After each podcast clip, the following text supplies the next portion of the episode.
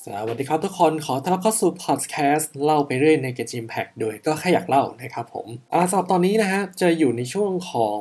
แพท2.4ใช่ไหมฮะซึ่งก็อ่าเป็นช่วงของแพทในช่วงปีใหม่ปี 2022 นะครับผมสำหรับตอนนี้ก็อยู่กับหัวข้อที่มีชื่อว่าเนื้อเรื่องกิจกรรมสำคัญแค่ไหนนะครับผมเท่าที่ผมเข้าใจ จากวันที่ผมอัดนะ ตอนนี้วันที่ 10มกราคมนะครับผม อีกประมาณ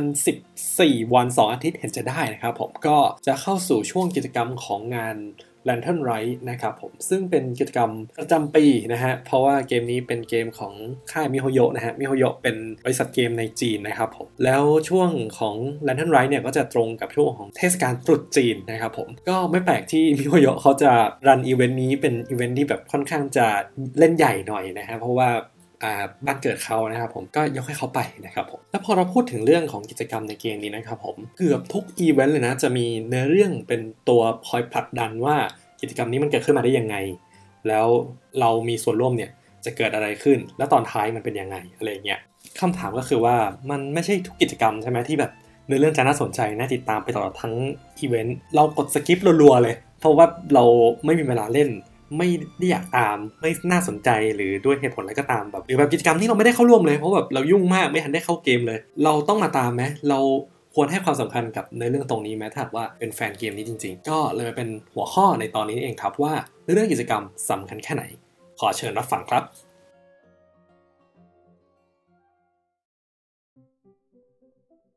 ก่อนอื่นนะฮะก็ต้องมาทำความเข้าใจก่อนว่า Genshin Impact แต่ละ patch เนี่ย ก็จะมีอีเวนต์เป็นของตัวเอง ทุก patch เลยนะฮะจะมีอีเวนต์ประจำ patch นั้นๆ แล้วใน1 patch เนี่ยก็จะมีอีเวนต์หลัก 1 ตัว แล้วก็อีเวนต์รองย่อยลงไปนะฮะยกตัวอย่างเช่น patch 2.4 นี้เลยดีกว่านะฮะที่อีเวนต์หลักของ patch เนี่ยก็คืองาน Lantern Rite ใช่ไหมฮะปีที่2นะครับแล้วก็จะมีกิจกรรมย่อยนะฮะอย่างเช่นที่กำลัง run อยู่ตอนนี้ก็คือ กิจกรรมการทำ potion นะ dungeon โน่นนี่นั่นนะ ประตูเวนนั่นนะ ซึ่งไอตัวเนี้ยก็คือเนื้อเรื่องรองก็คือเราไปช่วยโทมัสมาโผล่ที่หลีเยว่ เจอกับอ่าหญิงเอ๋อนะฮะแล้วก็ทำยาแล้วเราก็ไปทดสอบโน่นนี่นั่นอันนี้ก็คือในเรื่องของกิจกรรมรองถามว่าน่าสนใจไหมนิดหน่อยไม่ได้ขนาดนั้น แต่ถ้าหากว่าจะให้ความสำคัญตรงไหนมากกว่า ผมคิดว่าเราควรให้ความสำคัญกับอีเวนต์หลักเป็นพิเศษนะครับ อย่างเช่นถ้าหากว่าของ patch นี้ก็คือ Lantern Rite ใช่ไหมก็เราดูว่าเนื้อเรื่องจะ flow เป็นยังไงนะครับ ซึ่งทุก patch นะฮะก็จะมีอีเวนต์หลักของมัน ถ้าหากเราจะให้ไล่มาโน่น 1.1 ก็จะเป็นภาพที่ขึ้นตามปกของตอนนี้เลยก็คืออีเวนต์ดาวตกนะฮะ คนใน patch นั้นเขาจะเรียกว่าอีเวนต์ดาวตกสั้นๆฮะ ชื่อชื่อจริงผมก็ลืมไปแล้วนะฮะ แล้วก็มาเป็น patch 1.2 ก็จะเป็นอ่าน่าจะเป็นภูเขา Dragon Spy นะครับ ตอนนั้นเพิ่งมาเป็นแพชแรกเลย แล้วก็ไล่มาเรื่อยๆฮะ ทุกแพชก็จะมีอีเวนต์หลักของมันนะครับผม Lantern Light Wind Bloom Summer ว่าไปฮะ ซึ่งกิจกรรมหลักพวกเนี้ย เนื้อเรื่องดีมากนะอ่าอย่างที่ผมเอาเป็นยกตัวอย่างเช่นที่ผมอวยไปเมื่อกี้เลย กิจกรรมดาวตกนะอ่าขอเล่าย้อนวันๆหน่อยล้วกันเนาะเผื่อแบบคนคิดถึงหรือใครแบบไม่ทันเล่นนะฮะก็มาฟังมาด้วยกันว่าตอนนั้นเนื้อเรื่องมันเป็นยังไงนะฮะก็เนื้อเรื่องในตอนนั้นนะฮะมันมีอยู่มาวันหนึ่งครับ ดาวตกมาตกที่แถวแถวน่าจะเป็นชายแดนของมอนสแตนกับลีเย่นะฮะแล้วก็ผู้คนทั่วไปนะฮะชาวบ้านชาวช่องที่แบบเห็นเหตุการณ์เนี้ยเข้าไปแตะที่ดาวตกเนี้ย ก็จะเกิดอาการหลับไม่ได้สติ แล้วก็ไม่ฟื้นขึ้นมาอีกเลยนะฮะแล้วก็ต้องมาเป็นหน้าที่ของนักเดินทางของเราครับที่รับเควสมาจากคิวนักจนภัยมาสืบสวนดูว่าเกิดอีหยังขึ้นวะ แล้วก็ต้องหาทางแก้ไขสถานการณ์นี้ ก็ประมาณนี้นะประเด็นก็คือเล่าไว้ดีมาก มีการ featuring ตัวละครอย่างเช่นโมนาแล้วก็ฟิชเชิลนะครับ แล้วก็การปรากฏตัวเป็นครั้งแรกนะฮะของตัวละครฟาทุย ผมไม่แน่ใจลำดับที่ไหน ชื่อเขาสคารามุชนะฮะ เป็นคนจากอินาซึมะซึ่งมีการมาปรากฏตัวในในเรื่องบทที่ 2 ในอินาซึมะใช่ไหม แต่ถ้าหากว่าใครที่เล่นอีเวนต์เนี่ยก็จะรู้ว่าสคารามุชเนี่ยมามาโผล่ในอีเวนต์นี้เป็นที่แรกฮะถ้าใครจำได้นะฮะเนื้อเรื่องของอีเวนต์เนี้ยมันไม่ได้แค่แบบว่าบทเปิดแล้วบทปิดขนาดมันมันมีบท 1 บท 2 บท 3 แล้วปิดด้วยบท 4 ซึ่งมันโอ้โหยาวมากนะฮะ ตอนนั้นมันเป็นช่วงที่เกมเพิ่งเปิดด้วยเนาะเราก็แบบว่ายังเดเดดาดาว้าวว้าวซ่ากับทุกอย่างนั่นแหละนะพอมาเห็นอีเวนต์นี้ว้าวสุดยอดมาก ผมก็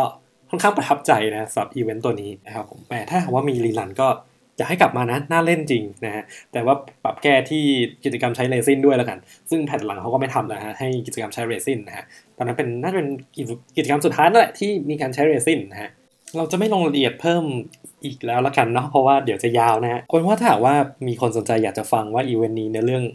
ลึกๆเป็นยังไง เดี๋ยวผมไปหารายละเอียดเรามาเล่าให้ฟังอีกทีละกันเนาะในตอนหน้าๆละกันเนาะแล้วกิจกรรมอื่นๆน่าสนใจไหมอีกอันนึงที่ผมรู้สึกว่าดีแล้วก็ในเรื่องน่าติดตามนิดหน่อยอ่ามันจะมีอีเวนต์อีกอันหนึ่งที่ผมค่อนข้างชอบ ชอบในเรื่องของระบบการเล่น ในเรื่องเนี่ยไม่ได้อิมแพคขนาดนั้น แต่ก็ มีไว้ขับเคลื่อนก็ดีเหมือนกัน ก็คือกิจกรรม Summer นะครับผมผมจำชื่อเกาะไม่ได้ a p a c h i c o Apple Golden อะไรทุกอย่างนะฮะขออภัยด้วยแล้วกันนะฮะว่าใครฟังแล้วรู้สึกตะหงิดตะหงิดนะฮะแต่ก็คือมันเป็นกิจกรรมเกาะ summer ครับซึ่งเนื้อเรื่องก็จะเซตว่าคลีเนี่ยได้จดหมายมานะฮะโดยเป็นสารท้าทายนะฮะจากโดโดคิงซึ่งเคลมว่าเป็นราชาของโดโดโกโดโดโกก็คือตุ๊กตาของคลีนะฮะซึ่งคลีเนี่ยค่อนข้างที่จะ inner กับ เจ้าเรื่องโดโดโกะนี้มากเลยนะฮะก็เลยแบบขยันขยอให้จีนเนี่ยพาไปที่เกาะนี้นะครับ จีนบาบาร่าแล้วก็เราเนี่ยเลยต้องพาน้องไปเที่ยวนั่นเองนะครับในในเรื่องนี้นะครับผมในเรื่องเนี่ยผมว่าไม่ได้อิมแพคขนาดนั้นพอทวิสไหมไม่ก็คาดเดาไว้อยู่แล้วถ่ายถูกซะด้วยนะครับผมแต่ที่น่าสนใจก็คือมันเป็นแมปใหม่ทั้งหมดเลย แล้วก็เล่นสนุกมากเลยแพทนั้นนะฮะแล้วก็มีกิจกรรมรันอยู่ตลอดนะฮะ ประมาณนั้นเป็นอีกหนึ่งกิจกรรมที่ดีเนื้อเรื่องไม่ได้ impact ขนาดนั้น แต่ก็ยังเป็นตัวขับเคลื่อนกิจกรรมไปได้ตลอดทั้งงานอยู่ดีนะครับผมโอเค ตอนนี้ผมว่าทุกคนน่าจะ get กันแล้วว่าในแต่ละ patch มันก็จะมีอีเวนต์หลักของมันใช่ไหมฮะแล้วก็จะมีอีเวนต์ที่เป็นอีเวนต์รอง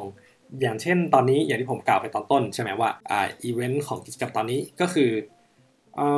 ยา potion นะฮะ เราไปช่วยโทมัส blah blah นะฮะ แล้วก็จะมีอีเวนต์ย่อยลงไปอีกที่เป็นมินิเกมอย่างเช่นอ่า เล่นซ่อนแอบใช่ไหมซึ่งตอนนี้ยังไม่มานะฮะ แล้วก็จะมีอย่างอื่นอีกผมจำไม่ค่อยได้นะฮะ หรืออย่างอ่าอันนี้ผมจำได้ติดตาเลยนะอ่ากิจกรรมส่งอาหารนะฮะผมว่าหลายๆคนเกลียดนะฮะ ผมจำได้ว่าผมไม่เล่นเลยนะฮะ ผมเล่นไม่ได้แบบครึ่งทางแล้วก็ไม่เอาละ primogem ไม่เอาละ เพราะแบบเพลย์สี่ผมโหลดไม่ทันนะฮะ ตอนนั้นแบบ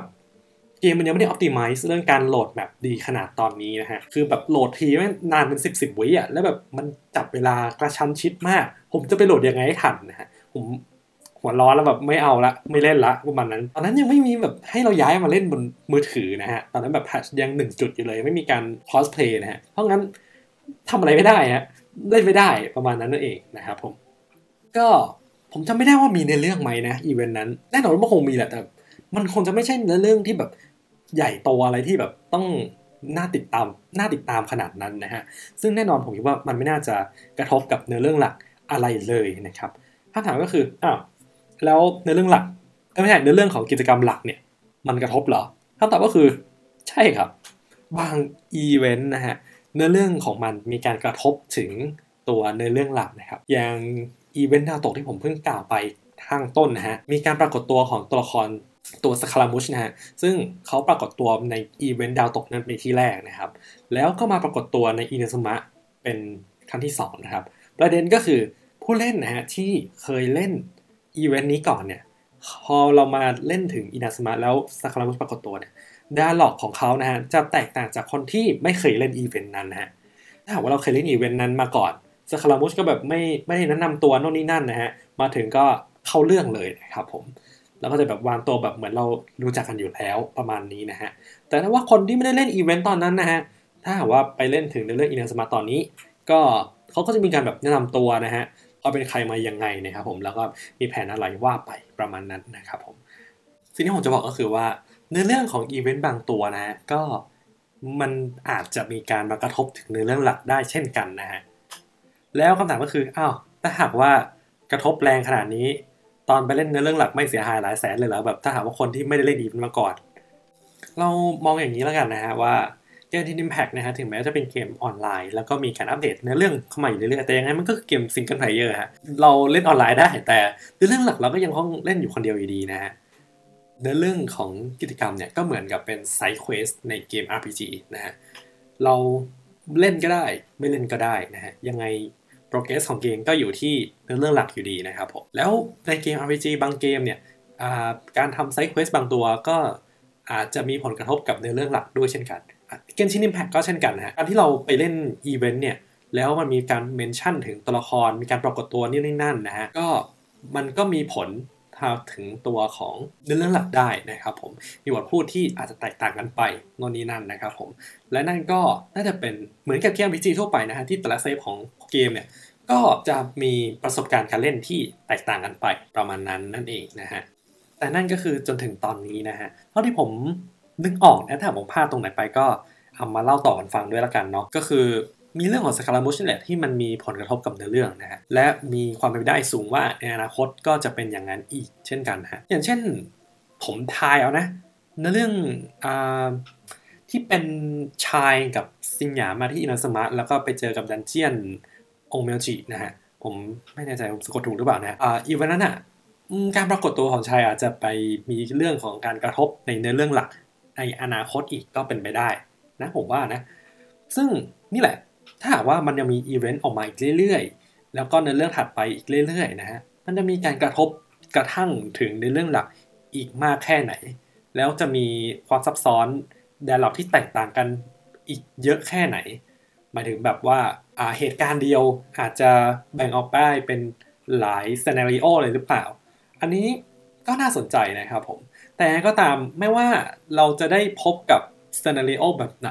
ในอนาคตนะฮะผมว่ายังไงถ้าหากว่าเป็นผู้เล่นที่ติดตามในเรื่องมาตลอด ไม่ว่าจะเล่นอีเวนต์ไหนพลาดอีเวนต์ไหนไป ยังไงก็ยัง get กับในเรื่องตรงนั้นแหละครับ เพราะว่าผมคิดว่ายังไงมีการ mention ในเรื่องในอีเวนต์นี้ แล้วถ้าว่าไปกระทบถึงในเรื่องหลัก ยังไงเขาต้องคิดไว้เผื่อว่าเออถ้าหากว่าผู้เล่นไม่ได้เล่นตรงนี้ เขาจะ get ไหมถ้าเรา mention ถึงเรื่องนี้ อะไรประมาณนั้นนะครับ ยังไงผมคิดว่า ไม่น่าจะมีปัญหาอะไรนะครับโอเค สุดท้ายนี้เราวนกับคำถามแรกนะฮะว่าตกลงเนื้อเรื่องกิจกรรมเนี่ยมันสำคัญแค่ไหน ก็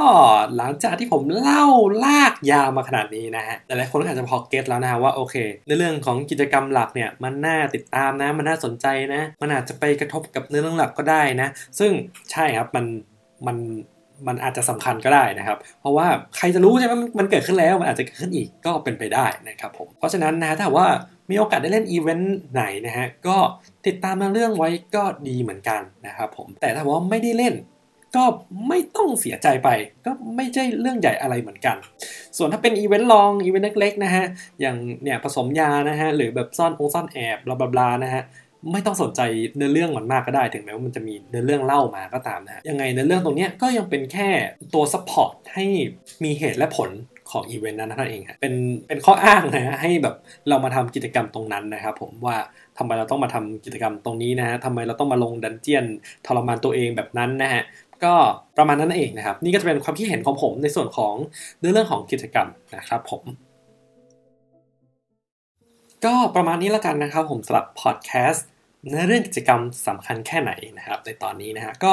ถ้าว่าอยู่รับฟังมาจนจบก็ขอบคุณมากเลยนะครับผมสำหรับตอนถัดไปนะฮะผมมีไอเดียเล็กๆแล้วนะฮะก็คืออาจจะเป็นในเรื่องของกิจกรรม Lantern Light ปี